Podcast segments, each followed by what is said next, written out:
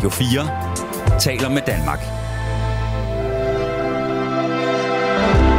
Velkommen til Ufornuftig. Din vært er Henrik Tinglif. Nana, nu har vi jo snart lavet en del udsendelser om mennesker. Mm. Vi har lavet en uh, række programmer om menneskets fornuftigheder, menneskets ufornuftigheder, menneskets gode sider, menneskets mindre gode sider. Jeg tænker, er du blevet mere fortrøstningsfuld på menneskehedens vegne, eller er du blevet mere foruroliget på menneskehedens vegne? Kort sagt, er du blevet gladere for mennesker, eller er du blevet mere forbeholden over for mennesker i løbet af, af vores tid med ufornuftig? Altså, jeg, jeg tror heldigvis ikke, det har siddet ud i min egen, øhm, på den måde, jeg møder mennesker på. Der prøver jeg stadig at ligesom opretholde min tro på, at øh, mennesker vil det mig det godt, og vil hinanden det godt. Men øh, jeg synes på mange måder, at jeg er blevet mere foruroliget på den måde, at du jo igen og igen som en... Øh, som en lærermester øh, ligesom øh, tager forsøg med, der, der banker min egen sådan, naiv tro på menneskers godhed ned, fordi at øh, jeg har virkelig lært, hvor lidt der skal til for at få mennesker til at gøre rigtig ufornuftige ting. Hvad tænker du, Henrik? Du er jo, øhm, du er jo altid på jagt efter menneskers øh, adfærd, og hvad er noget finurligt og noget spændende og interessant. Altså, øhm, hvad tager du med fra, fra at have, have kigget så meget ned i mennesker og ufornuft? Jeg, øh, jeg er meget på samme side, altså, og i virkeligheden der, hvor jeg hele tiden har været, at jeg tror på, at mennesker er meget, meget intelligente væsener. Det synes jeg jo, vi beviser i, igen og igen. Der er ingen, der har så komplicerede samfundsstrukturer som os. Der er ingen, der har udviklet øh, øh, øh videnskab og teknologi som, som os. Men vi, øh, vi begår to fejl, oplever jeg sådan gennemgående. Vi øh, bliver lidt for høje på os selv øh, har lidt for stor tiltro til egen dømmekraft, egen indsigt, egen kontrol, egen øh, behovsbeherskelse.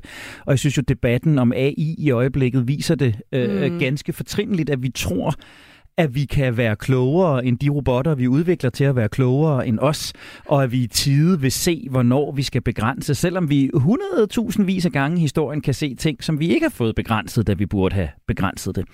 Så det tror jeg er, er, er den ene ting, at hvis man bliver for høje øh, på os selv, og så er jeg jo meget fascineret af, hvad der sker mellem mennesker, hvad der sker, når mennesker er i flok, hvordan vi mennesker påvirker hinanden.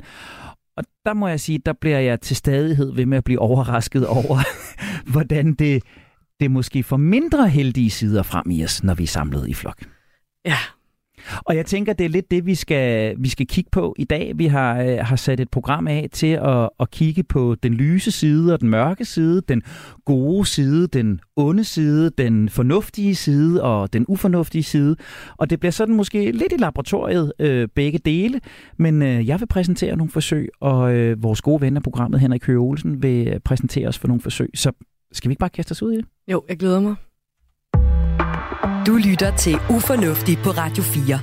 Vi er programmet, der til stadighed undrer os over, hvorfor vi kloge mennesker gør så mange dumme ting. Og hvordan pokker vi kan blive ved med at gøre det igen og igen og igen og igen. I dag der slår vi det helt store spørgsmål op og kigger på, om mennesket egentlig er godt eller ondt, om mennesket egentlig er fornuftigt eller ufornuftigt, om mennesket egentlig er noget, vi kan have tiltro til, eller noget, vi skal være stærkt bekymret over.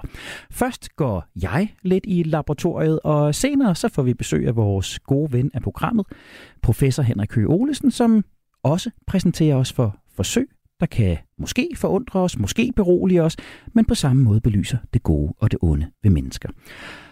Og Nana, jeg har, øh, jeg har taget to sådan af mine yndlingsforsøg øh, med i dag, eller i virkeligheden to af mine yndlingsudviklingsprocesser.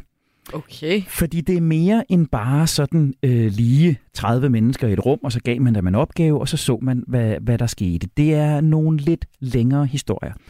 Og jeg tænker, at øh, lad os starte godt.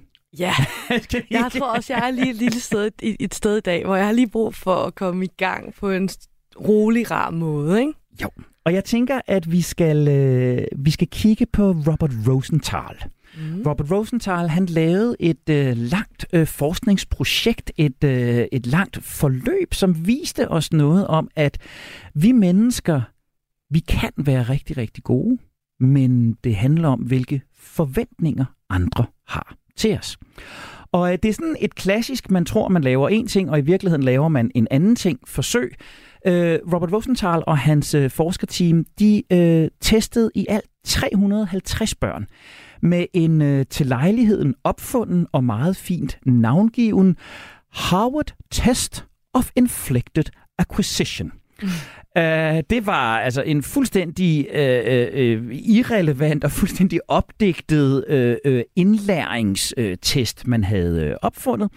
Og, øh, og man tog den her test med ud til en langt række skolelærere og fortalte dem, at øh, den her test, den kunne se om nogle børn, de sådan var særlig øh, hvad skal man sige, særlig øh, primet til at, at stige intelligens, og de havde et særligt udviklingspotentiale. Så jo højere børnene scorede på den her test, altså jo, jo mere vil man kunne sige, at de her børn, de vil udvikle sig godt, de vil, vil lære nemt, de vil blive rigtig, rigtig kloge.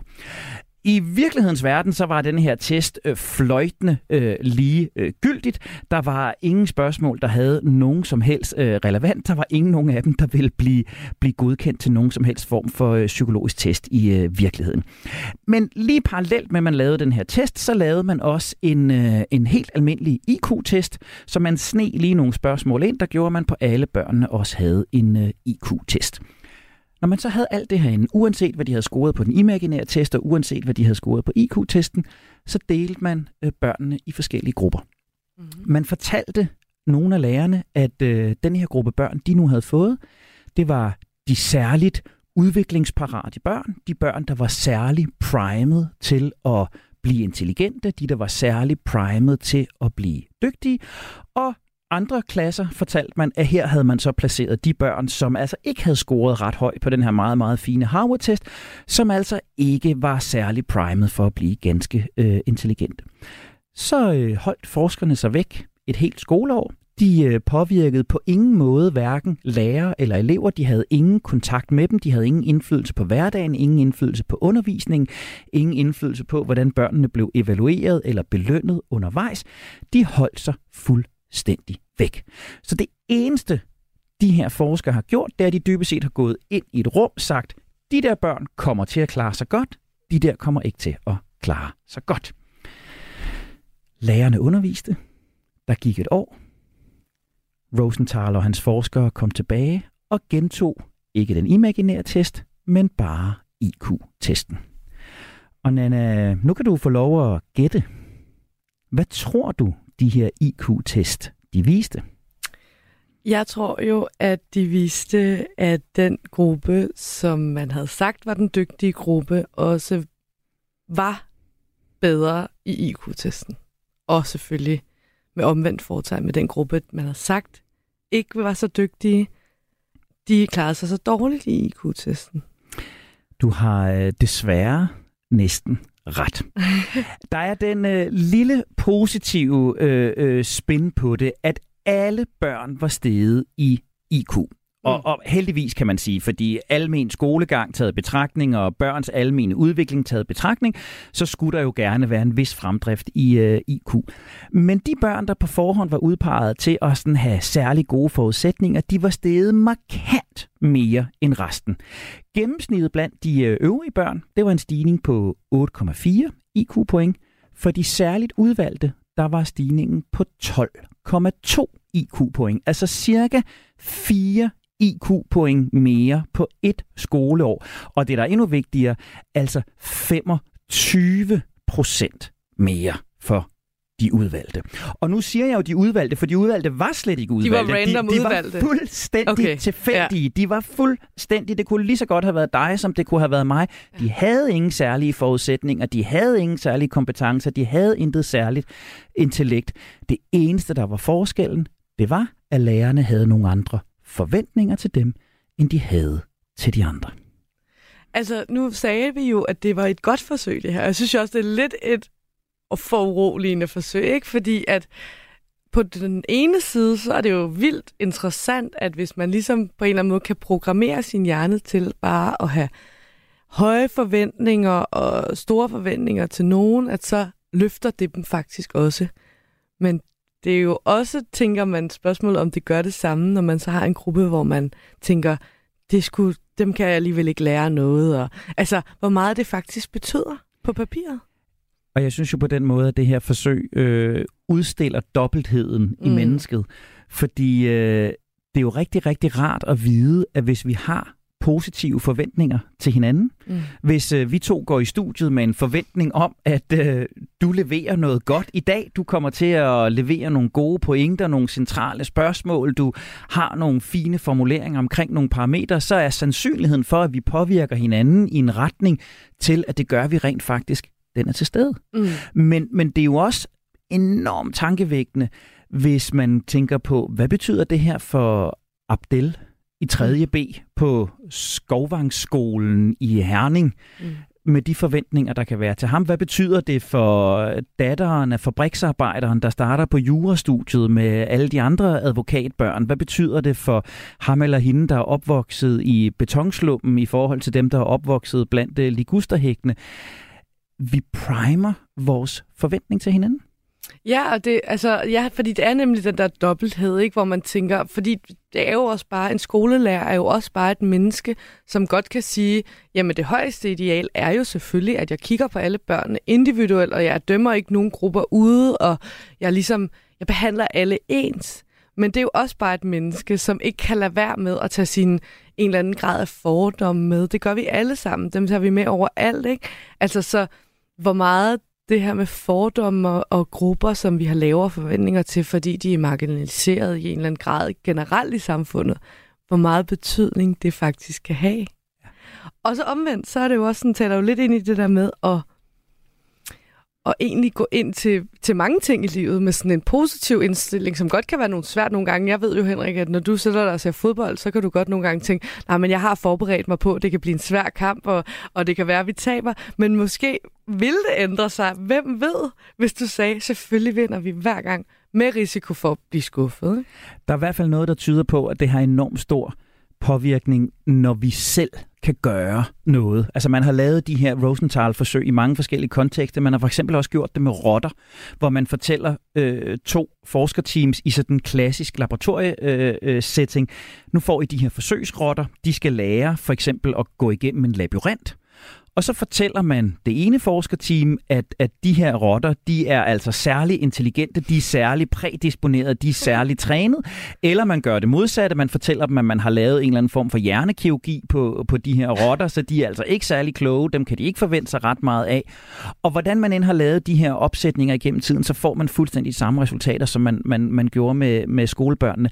Altså forskere får hurtigere rotter til at gennemføre en labyrint, når de får at vide, at det er i anførselstegn kloge rotter, end når de får at vide, at det er i anførselstegn dumme rotter. Så vores forventning til hinanden har enormt stor betydning. Du lytter til Ufornuftig på Radio 4. Vi er programmet, der undrer os over, om vi mennesker egentlig er gode eller onde, om vi er fornuftige eller ufornuftige, om vi kan have tillid til mennesket eller vi måske nærmere skal være foruroliget.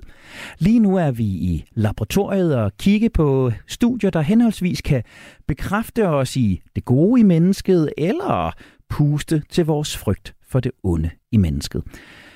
Og Nana, når det kommer til det onde, så øh, er der et stort forsøg, som vi, øh, vi ikke kan komme udenom. Skoleeksemplet ved jeg, du har taget med, ikke? Skoleeksemplet over alle. På mange måder et øh, forsøg, som vi kunne øh, lave adskillige udsendelser om i sig selv. Der er enormt meget at sige om det, og nogle lyttere har måske gættet, at vi taler om Stanford Prison Experiment.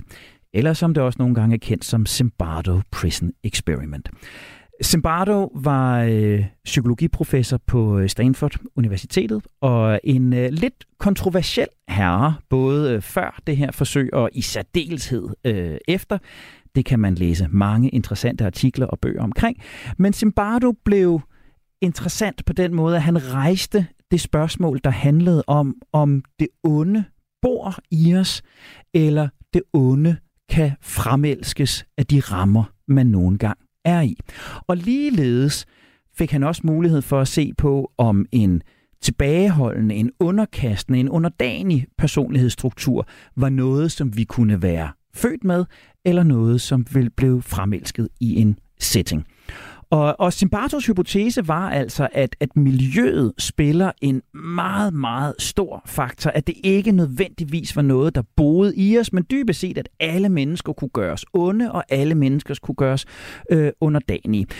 Problemet med Zimbardo var, at når han lavede sit forsøg, så satte han sig ikke for at undersøge, om det var sådan. Han satte sig nærmere for at bevise, at det var sådan. Mm. Og, og det er måske noget af det, man kan kritisere øh, ganske voldsomt. Zimbardo gjorde ganske enkelt det, at han øh, rekrutterede 24 personer, inddelte dem i to grupper. 12, der blev stemplet til at være fangevogtere, og 12, der blev stemplet til at være fanger. Det hedder sig, at øh, de her øh, unge mænd, de blev fuldstændig tilfældigt fordelt i de to grupper. Det var fuldstændig lige så tilfældigt som med skolebørnene før, om man blev fange eller man blev fangevogter. Man øh, har nok senere måtte konkludere, at øh, der blev fiflet ganske betydeligt med, med tilgangen der, sådan at man sikrede sig, at dem, der måske i forvejen var lidt aggressive, var lidt højt råbende, var lidt dominerende, kom i øh, fangevogtergruppen, og dem, der måske var havde tendens til at være lidt mere tilbageholdende og passive, de i højere grad kom i fangegruppen. Men, men ikke desto mindre på overfladen øh, 24 mænd fordelt i to grupper af 12 personer. Så laver man simpelthen en proces, hvor man øh, tager ud og anholder de her fanger. De bliver hentet i politibiler, de bliver ført i håndjern ud til bilerne, så bliver de ført ind til Stanford University, de bliver ført ned i kælderen, de bliver øh, afklædt alle deres personlige ejendele, de får sådan nogle kåber på, sådan nogle hospitalskåber på, de får en tætsiddende nylonhætte på, så det øh, ser ud som om, de er skaldede, øh, de får kæder om benene, og de får tildelt et nummer, og bliver altså ikke kaldt ved deres navn, men udelukkende refereret til øh, ved deres nummer. Og vagterne, dem, øh, dem præppede man øh, også. Altså dem, dem gav man også uniformer på. Man gav dem sådan kaki-uniformer. De fik en fløjte om halsen. De fik et stort guldbelagt øh, badge. De fik en stor politistav. Øh, og så fik de sådan nogle spejlglas øh, solbriller på, som jo altså gjorde, at man ikke kunne se øjnene på dem, og de heller ikke kunne se øjnene på hinanden. Og når vi tidligere har talt om deindividualisering, så ved vi jo, hvordan det kan få øh, sådan de, øh, de dårligste sider frem i os. Og så hedder det sig, at man simpelthen slap skuespillet fri øh, herfra. At man mm. lod fanger være fanger, og man lod fangevogtere være fangevogtere. Og øh, så registrerede man simpelthen, hvad der, hvad der skete. Og det gik, øh, det gik i den grad øh, rigtig, rigtig øh, hårdt til sig. Fangevogterne de begyndte at bruge øh, psykisk tortur. Øh, de tog øh, øh, tæpper fra fangerne, de tog øh, senge fra fangerne, de begyndte at indføre forskellige strafritualer, ydmygelsesritualer, de satte dem til at øh, gøre rent nøgne, de satte dem til at gøre rent nede i toiletterne med deres hænder, de blev overspulet med øh, sådan nogle kuldioxid øh, øh, fire extinguishers, altså sådan nogle øh, brand... Ja, ja, præcis, ikke? Sådan nogle brændslukker blev de øh, spulet med. Og det blev så voldsomt, at fangerne så omvendt begyndte at gøre oprør. Mm. Så de begyndte at barrikadere sig i, øh, i deres celler, de begyndte at nægte og adlyde. Det kom til optøjer mellem fanger og fangevogtere, som så førte til, at fangevogterne indførte straf mod dem, der havde deltaget i, øh, i oprøret, men gav privilegier til dem, der ikke havde deltaget i oprøret. Altså Abu Ghraib-fængslet, som vi alle sammen har hørt om fra, fra Irak, udspillede sig dybest set hen over ganske, ganske få dage. Vi nåede kun sådan to døgn ind i forsøget, før tingene var stukket fuldstændig af. Vi begyndte at have fanger, der havde følelsesmæssige forstyrrelser, som viste tegn på altså sådan uorganiseret tænkning, ukontrollabel gråd og raseri. Øh, folk, der sådan nærmest fik psykotiske øh, anfald og, og, og lå og rallede i hjørnerne og, øh, og råbte og skreg. Og, og i Zimbardos opfattelse og beskrivelse, altså et forsøg på, hvor lynhurtigt fangevogterne de tilpassede sig den onde, den dominerende, den magtsyge rolle og nærmest udøvede tortur, tortur og, og, og fangerne selv, de lynhurtigt affandt sig med den underdanige og underkastende og indfandt sig i øh, denne her øh, rolle. På dag 6, der var en øh, ung kvindelig øh, studentermedhjælper, som øh, sjovt nok et par år senere giftede sig med Zimbardo. Det er så måske også med til at sætte lidt spørgsmål ved etikken, men som, øh, som simpelthen blæste i whistleblower-fløjten, i modsætning til de alt i alt 50 andre professionelle, der havde været involveret undervejs. Vi har tidligere talt om tilskuereffekten, hvor mange der har gået og kigget på det her mm. og bare lavet stå til, bare kigget på. Men, øh, men øh, hun, øh, hun greb ind, Christina Malzak, og øh, simpelthen fik Zimbardo til at stoppe eksperimentet, inden der var nogen, der led endnu større overlast, end de allerede havde lidt. Zimbardos historie, Zimbardos konklusion blev altså, at situationen, miljøet, konteksten er den, der definerer, om mennesket bliver dominerende eller underkastende, om mennesket er godt eller ondt. Det, der måske i virkeligheden mest af alt er konklusionen på Stanford Prison Experiment, det er, at nogle gange så er det psykologer, der er de onde. Nogle gange er det psykologer, der er de ufornuftige. Og vi har talt så meget om klassiske 50'er og 60'er socialpsykologiske forsøg. Det her, det blev forsøget, der endte den ære. Det var det forsøg, der gjorde, at man måtte indføre videnskabelige komitéer, etiske protokoller, godkende forsøg, fordi det simpelthen stak af. Så noget ondskab var der i hvert fald her, om det var hos deltagerne, eller det var hos forskerteamet. Det er så måske der, diskussionen for alvor ligger. Og det, altså, det tænker jeg sådan, det her med, at han selv... Altså, man har ligesom vurderet overordnet, at, at, at det var ikke ordentligt udført. Der var for mange hensigter. Man har senere fundet både båndoptagelser og videooptagelser, som indikerer, nogen vil sige, viser, at for eksempel det her med brændslukkeren, man bruger til at spule folk over med, mm. at den bliver plantet af en forsøgsleder. Ah, ja. Øh, at øh, Zimbardo undervejs, øh, de her restriktioner, der bliver efter oprøret, at det er Zimbardo, der stikker til nogle af fangevogterne og siger, skal det ikke have nogen konsekvenser, ah, ja. at de har gjort Det har været for meget indblanden, altså i høj grad. Altså kunne man, kunne man kritisere. Og så er det jo interessant, altså for vi har snakket om det her med ondskab, vi har snakket om det her med folk, der er ude på en ø, og hvordan gruppedynamikker opstår, og hvem bliver leder og sådan noget. Men det her, og, og vi har snakket om utallige eksperimenter, hvor de ikke vidste, de gik ind til et eksperiment, hvor de satte sig rundt om et bord og troede, de skulle holde et eller andet møde, hvor de ikke anede, hvad det var i. Men de her mennesker ved jo godt, det er for sjov. Ja. Basically. Det er jo interessant. Altså, øh, med al kritikken og sådan men så hvis man bare skræller det af og tænker, okay, overordnet, det er jo derfor, det også er sådan en klassisk forsøg, fordi når man bare lige læser det, kigger på det, så er det sådan her, hvorfor sker det her? Det er jo bare noget, de leger. Og det er jo i virkeligheden en af de forklaringer, som, som, som nogen af forsøgsdeltagerne senere har givet på deres egen adfærd, uanset hvilken side de har været på. Og det er i parentes bemærket også en forklaring, vi jo indimellem hører fra reality-deltagere. Mm. Og det er den klassiske, jeg spillede spillet. Mm. Altså, at, at der er fangevogtere, som har tænkt, når man nu spiller jeg rollen som fangevogter. Og det er jo der, det individualiseringen måske træder ind. Jeg tror i virkeligheden, at det individualiseringen spiller en større rolle her end konteksten. Altså det, at jeg får, får spejlrefleks øh, solbriller på, at jeg bliver uniformeret, at jeg på den måde mister min egen identitet mm. og bliver en blandt de andre, der er ligesom mig.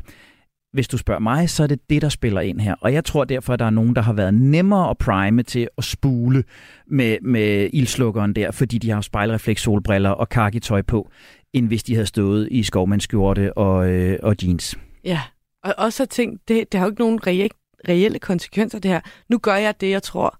Altså, kunne man så svare, ikke? Nu gør jeg det, jeg tror, der er det rigtige at gøre. Jeg gør det så godt jeg kan i den rolle, jeg er blevet placeret i. Og det er så åbenlyst sådan taget fuldstændig overhånd, og der er jo ikke nogen fangevogter, der skal opføre sig sådan der. Men, men, det, men ja, altså det er bare vildt interessant, at et, at det kan forekomme, selvom det er så åbenlyst, en, et, et kunstigt setup, og de ved, de bliver overvåget gået ud fra, ikke? Fuldstændig. De altså... ved, de er med et forsøg. De ved, de bliver overvåget. Og spørgsmålet er, om det her i virkeligheden også bare er en Rosenthal-effekt. Hvad er forventningen ja. til det, vi skal, skal ind og gøre? Så essensen her fra første del af laboratoriet er i al sin enkelhed. Vi mennesker, vi rummer det gode, vi rummer det onde, vi rummer den gode forventning til hinanden, og vi rummer den onde forventning til hinanden. Radio 4 taler med Danmark. Velkommen til Ufornuftig. Din vært er Henrik Tinglif.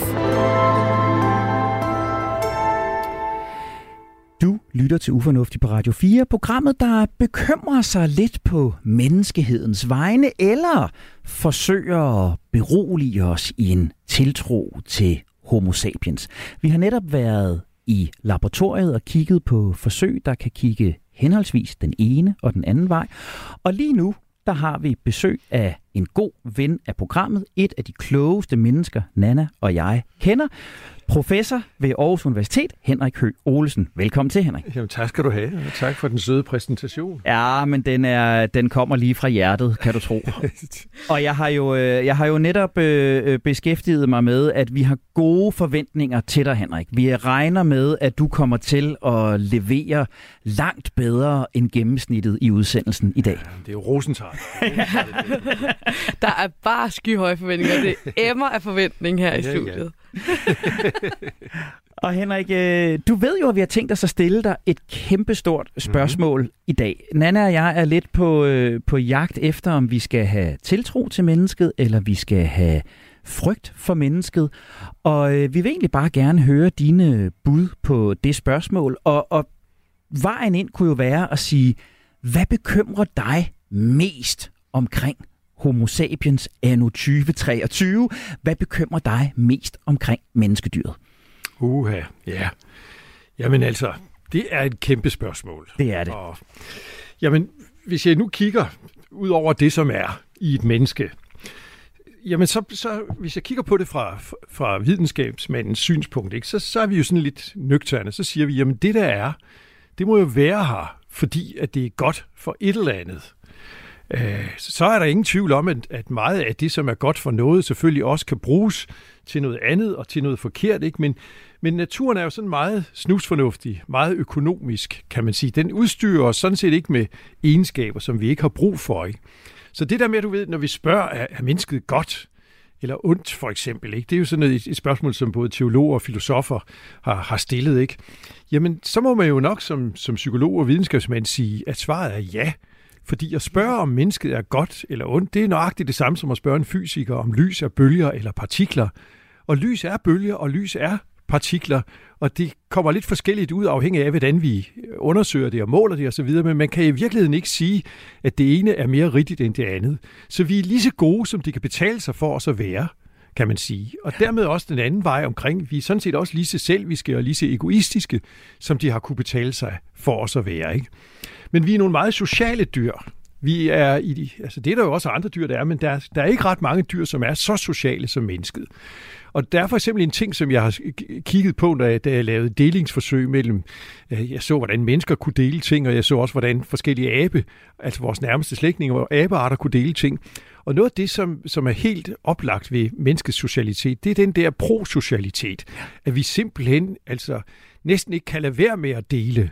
Og også at vi kan føle delingsglæde, vi kan føle giverglæde. Ikke bare når vi modtager noget, bliver vi glade, men det kan sørge med også give en indre lykkefølelse og være til hjælp og til glæde for andre. Og, og, og mennesker deler simpelthen spontant ting med hinanden. Og det kan vi så se, hvis vi går til vores nærmeste slægtninge, chimpanserne, ikke, så gør de det i langt mindre grad. De er meget mere det, man kalder passive delere. Det vil sige, de kan nødes til at dele, hvis man ligesom stiller sig op og tjekker pænt af dem, ikke, og er rigtig godt tålmodig, jamen så allernådigst får man så lov til at være med. Ikke? Men hvis lad os nu sige, at vi står tre mennesker sammen, eller fire, hvor mange du vil, og, og jeg tager en æske pastiller op i lommen, en lille ligegyldig ting som det her, så vil det være meget underligt af mig ikke at starte med at byde jer, inden jeg tager selv. Det kan være, at I siger nej, og så videre, ikke? men jeg vil starte med at byde jer. Og hvis I går til stammesamfundet, ikke? Altså, når vi skyder et bytte, så går vi ikke i gang med at fortære det på stedet, selvom vi er ved at dø af sult. Vi tager det tilbage til hjemmebasen med henblik på at dele det med andre. Så du kan sige, at øh, lige så grusomme og grumme og egoistiske og selviske vi kan være i forhold til hinanden, så er vi også i ekstrem grad offervillige. Vi er også i ekstrem grad i stand til at dele. Og komparativt, det vil sige, når vi vi er jo ikke så meget for de der i absolut forstand. Er vi gode? Er vi, er vi onde i absolut forstand? Det lader vi teologerne om, ikke? Men vi kan jo gå ind og se komparativt. Er vi gode til at dele i forhold til vores nærmeste slægtninge, i forhold til andre arter for eksempel? Og så er svaret altså ja, vi er forbløffende gode til at dele som mennesker, ikke? Og det er jo meget godt. Men er vi ikke bare det, Henrik? Fordi vi er lidt mere socialt bevidste end chimpanserne. Er det ikke fordi, jeg ved, at når jeg øh, byder dig og Nana en mintpastil, så kan jeg regne med, at øh, næste gang I har noget, jeg gerne vil have, så øh, kan jeg lidt nemmere få fat i det. Eller når øh, en spiller på fodboldholdet tager et gult kort for holdet, så er det fordi, så får han lidt status blandt de andre eller blandt fansene, så vi i virkeligheden måske giver eller offrer os faktisk for at shine lidt og tage os lidt bedre ud? Jo, altså vi er jo de der sociale dyr, ikke, som holder regnskab med hinandens goder og dyder og, og unoder og så videre. Ikke? Og derfor kan det selvfølgelig godt blive, det kan godt betale sig for mig at blive set og opfattet som en, der er social og en, der er hjælpsom. Ikke? Det giver mig nogle credits, og det gør, at andre er mere tilbøjelige til at vil samarbejde med mig og så videre. Så det er korrekt, ikke? Når, der, når vi ligesom har de her programmer, så er det jo sikkert fordi, at de har tjent et formål øh, at de er godt for noget, som sagt. Ikke? Altså, og mit omdømme, fordi vi er de der socialt hierarkiske dyr, ikke, som opererer ud fra status, ikke? jo højere status jeg har, og det er jo ikke kun i kraft af, at jeg kan tæve og dominere andre, men bestemt også i kraft af, at jeg kan hjælpe andre, og jeg kan kloge den, og jeg kan forstå problemer, som, som andre måske ikke kan gennemskue. Ikke? Så får vi jo status, ikke? og den status kan jo omsættes til adgang til ressourcer og goder, til paringsmuligheder osv. Ikke? Så du kan sige, når vi er blevet sådan der, under artens udviklingshistorie, så er det jo garanteret fordi, at det har kunne betale sig for os at gøre det, ikke? Og fordi vi er de der øh, hukommelsestærke dyr, som husker, hvad den anden har gjort og så videre, ikke? Og når vi så er sammen og møder hinanden over tid, ikke, så kan vi have nogle små regnskaber kørende i forhold til hinanden, ikke? Noget for noget, ikke? Altså, jeg ringede til dig, da jeg skulle flytte, og du øh, stillede op, og så må du selvfølgelig også forvente, når du skal flytte, at du kan ringe til mig, og jeg skal have en god grund for så ikke at stille op, ikke? Fordi noget for noget, ikke? Sådan, sådan er det virkelig blandt mennesker. Og en række andre dyr for den sags skylds øh, vedkommende. Ikke? Så jo, altså det kan betale sig at være sådan der, ikke? og det er nok ja. en af grundene til, at vi er det. Ja, og, og det er vi måske så bare mere avanceret end, end så mange af andre pattedyr omkring os, og det er måske det, der så har gjort, at vi har bygget mere avanceret kultur, mere avanceret samfund og har mere avancerede relationer, end de har. Bestemt. Men jeg tror mange gange, at det, der sker i nuet, er, meget sådan... Altså, det, når vi, det vi lige snakkede om nu, det er, når vi to, vi ligesom slår de analytiske briller på og siger, ja. jamen, hvordan fungerer sådan noget her over tid? Det gør det nok i kraft af noget for noget. Dynamik og reciprocitet kalder vi det. Men vi kan jo godt være... Øh, ærlige og nøgne og uskyldige og naive i det enkelte øjeblik. Altså, altså ikke skænke en tanke, hvad det her betyder. ikke. Og lige sådan, når vi ligesom ser mennesker, øh, der springer i en fossende elv, ikke for at redde andre op, der er ved at drukne og, og så videre, ikke? Og så er der jo ikke ret meget tid til at tænke sig om, eller til at reagere. Ikke? Der er det ligesom en spontan impuls, ikke, som udløses af, at vi ser, at andre er i nød og alvorligt har brug for hjælp og så videre. Ja. Så mange gange tror jeg da sådan set, Nietzsche var jo den, der sagde, at der findes ingen uen nytte. Alt er ingen nytte. Ja. Hvis du tager Mother Teresa, ikke, når hun går rundt der og offrer sig selv, og ikke selv for børn, ikke, men, men redder øh, slumbørnene i Indien, ikke, jamen så gør hun det jo, fordi hun har verdens bedste samvittighed bagefter. Hun sover godt om natten, ikke, og hun, Præcis. hun kan regne med, når hun dør, så bliver hun kåret til helgen, ikke, så bliver der tændt vokslys. Ja, ja, alt sådan noget der, ikke.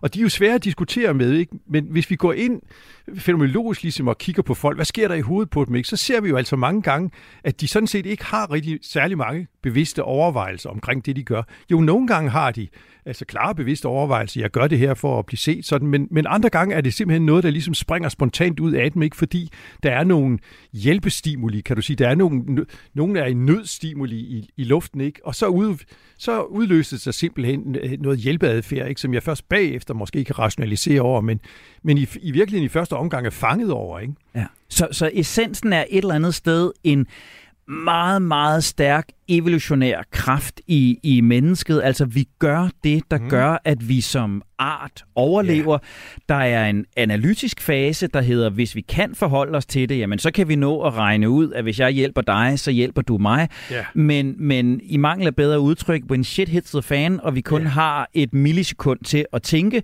så, så gør vi det, som vi overlever på, yeah. uanset om det er, er egennyttigt på den korte bane eller ej. Ja. Yeah.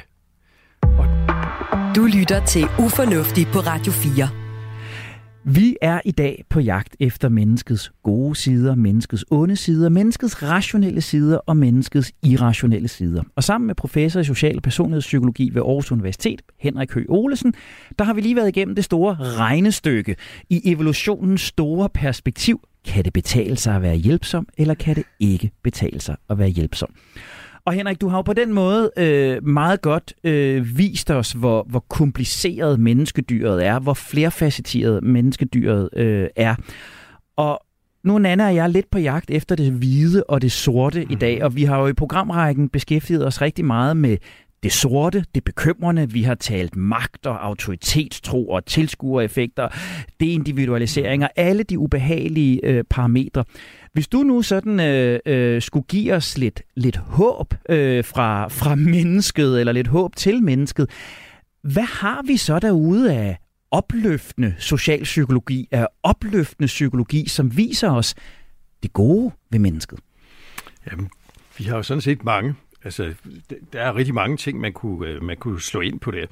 Vi har nogle interessante øh, forsøg, hvor vi stiller mennesker i nogle moralske dilemmaer. Og øh, nogle gange, når vi så stiller dem i de moralske dilemmaer, så har vi dem så også spændt fast i, i hjernescanner og laver øh, sådan nogle analyser samtidig med, hvor vi kan se, hvorfor nogle centre i hjernen lyser op og sådan noget. Og Green han lavede sådan nogle interessante forsøg, hvor han gav folk det, han kaldte trolley-dilemmaet. Oh ja. Yeah. Og det er jo sådan øh, det der simple dilemma, ikke? Altså nu har vi, vi har et spor, og på det spor kører der en løbsk jernbanevogn. Og så har vi et sporskifte. Og hvis vi skubber til det sporskifte, så kan vi få jernbanevognen til at skifte kurs. Og frem for at, at, at køre lige ud og brage ind i fem uskyldige mennesker, som står og ikke har set den komme, så kan vi så øh, trykke på det her sporskifte, og så kan vi så se, at så går den, så svinger den væk, og så slår den i stedet for et uskyldigt menneske ihjel. Ikke?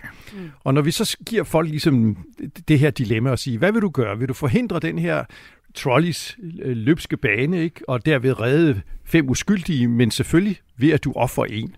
Ja. Og der vil de fleste mennesker, altså det er helt overvejende, ikke? så siger de, jamen selvfølgelig gør vi det, ikke? og der er enkelte defatister, som siger, det vil jeg slet ikke blande mig i, og sådan noget, men de fleste af os, vi synes jo altså, at det er det, det vi må gøre så, ikke? altså at, at, at, at redde fem uskyldige ved at ofre en. Okay, fred nok med det der, ikke? og vi kan også se, der er nu sådan nogle forskellige øh, ældre, øh, ældre pattedyrshjerne lyser op. Ikke? Så det er nogle meget gamle centre, som ligesom går i gang, når vi skal foretage det her eksperiment. Ja. Men så kommer der et twist ja. på mm. det her eksperiment. Ikke? Og det er, det er så også lidt sjovt.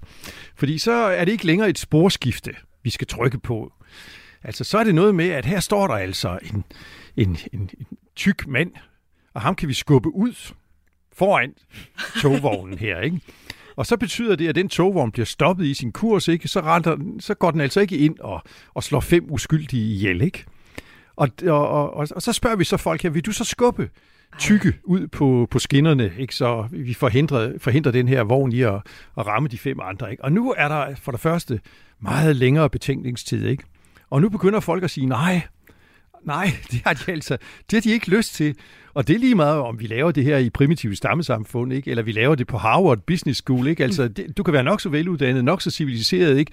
og du kan lave nok så mange sådan, øh, kalkyler over, jamen det er sgu da for fanden det samme, der sker. ikke. Altså vi i det første forsøg, hvor du godt ville trykke på sporskiftet, ikke?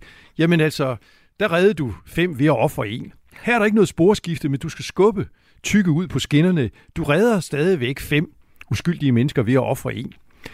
Og, og folk kan jo godt se det, når de ligesom skal, skal, skal få det stillet op, men, men de vil ikke gøre det.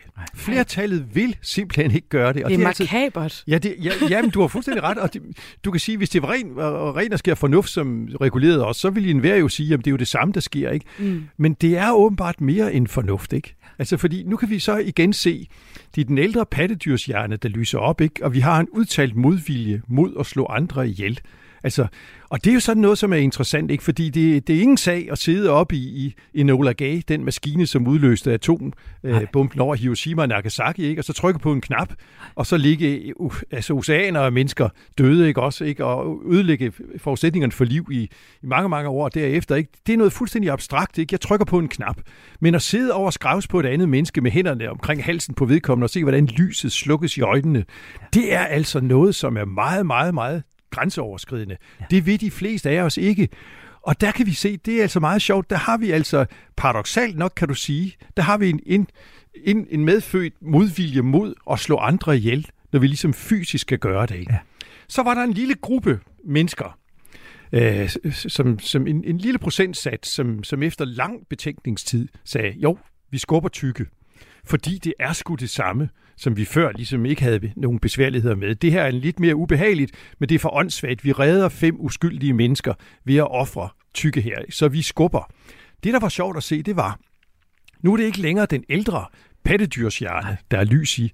Nu er det frontallapperne. Yes. Og det, der er så interessant, er jo så, at vi mennesker er sådan nogle sjove, komplicerede moralske dyr, ikke? Fordi det, vi har til fælles med, med pattedyrene, det er det, det der modvilje mod at slå hinanden ihjel. Og hvis du ser dyrekamper overalt i, i, i dyreverdenen, har jo sådan set til formål at få markeret dominans og status, uden at nogen dør ved det. Ikke? Det er undtagelser, at dyr ligesom slår hinanden ihjel i kamp om hunder eller territorier eller noget som helst andet, men de markerer sig, og så stopper kampen, når det er klart, hvem der ligesom er, er, er, er den stærkeste af os to. Så der er ligesom en, en modvilje mod at slå artsfælder ihjel der skal meget til at overskride den der modvilje. Ikke? Men der kan vi så se, at vi er så de her komplicerede dyr, ikke? at nogen af os, vi kan slå frontallapperne til, ja. så vi kan overrule de signaler, der udgår fra den ældre pattedyrshjerne. Og så kan vi sige, fordi nu er det vi, at vi er fornuftsstyrede væsener, ikke? Jamen altså, det mærker forkert det her, men jeg gør det altså alligevel, fordi jeg kan jo se, at det er det samme regnstykke, som jeg før ligesom gik ind på, ikke? Mm. Og der er vi altså interessante, ikke? Så, fordi for det første kan vi se, det, det, det, det der er interessant er både, at vi er, altså, øh, vi har den der medfødte modvilje mod at, at, at tage andre menneskers liv, ikke? Og så er det selvfølgelig både også interessant og en lille smule skræmmende, at vi med vores fornuft kan overrule den der naturligt indbyggede bremseklods. Og så kan vi rationalisere, hvorfor vi gør det. Ikke? Og det er jo det, der sker i enhver krig, kan du sige. Ikke? Før krigen kan begynde, der skal vi først have gjort de andre øh, til nogle umennesker. Ikke? Så det første offer i enhver krig, det er sandheden. Vi kan nemlig ikke slå de andre ihjel, hvis vi tror, at de er ligesom os. Så de skal gøre os til nogle ganske særlige undermennesker, eller ganske særlige uhyre, eller ganske særlige krænkere, ikke, som er parat til at gøre noget ganske forfærdeligt ved vores indgruppe. Ikke? Og så bliver det pludselig muligt med fornuften at overrule ja. den der indefra kommende modvilje, vi i virkeligheden har, mod at slå ihjel. Men... Og selv når det så er sket, er det jo meget nemmere igen at ligge og trykke på øh, en aftrækker, end det er at sidde over skravsved eller med en kniv ikke at slå et menneske ihjel. Ikke? Altså. Må jeg lige spørge om noget lidt i forlængelse af det, øh, Henrik? Øh, altså, øh, nu griner vi lidt af det. Mm. Var der en grund til, at det her menneske i forsøget skulle være tyk? fordi at jeg kunne godt se, var det, altså, om det var fordi, at det skulle være realistisk, at hans kropsvægt yeah. kunne stoppe et tog, eller var det for at sige sådan, men han er også tyk, så han Nej. er også sådan lidt et low life. Det er, noget, ja, det er altså... noget, der er kommet senere ind. Altså, okay, okay. Nej, det, det, var mere, det var mere for at appellere til fornuftsgrunden, ikke også? Ikke? Okay. Han, han er stor nok til at ligesom kunne stoppe den her vogn. Okay, det er meget interessant. Ja, okay. ja, ja. og så står jeg jo med, med selvhævdelsen ja. herover øh, igen, og den der med egen øh, nyttigheden, og tænker, øh, det er mange år siden, jeg har læst op på, på dilemmaet her, men jeg mener, Henrik, og det har du ja. styr på bedre end jeg, der er også et twist, hvor øh, den, der er alene, er en, jeg kender. Ja, ja. Uh. ja, ja. Hvor jeg jo pludselig øh, skal tage stilling til den ene, ja. som så er min mor, min datter, Ej. min kusine, ja. over for de fem ja. andre. Ja. Hvor der jo pludselig, jeg har en personlig aktie i det. Ja. Hvad sker der så med os, ja. eller så sociale dyr? Det kan vi altså nærmest ikke gøre det her. Sophie's choice. Det er, ja, det er simpelthen umuligt. Ikke? Altså, jo tættere vi er på andre, og jo, jo mere de er vores øh, søskende, øh, vores børn, vores forældre osv., jo tættere vi er, jo mere de ligner os, kan du også sige, jo mere beslægtet vi er med dem, og i særdeleshed genetisk beslægtet, jo sværere er det simpelthen at ofre dem. Ja. Og du kan også, der er også et andet dilemma her. Ikke? Nu har vi et, øh, vi har to brændende huse, Øh, I det ene hus, der er der øh, et, et fremmed barn, i det andet hus er der vores eget barn.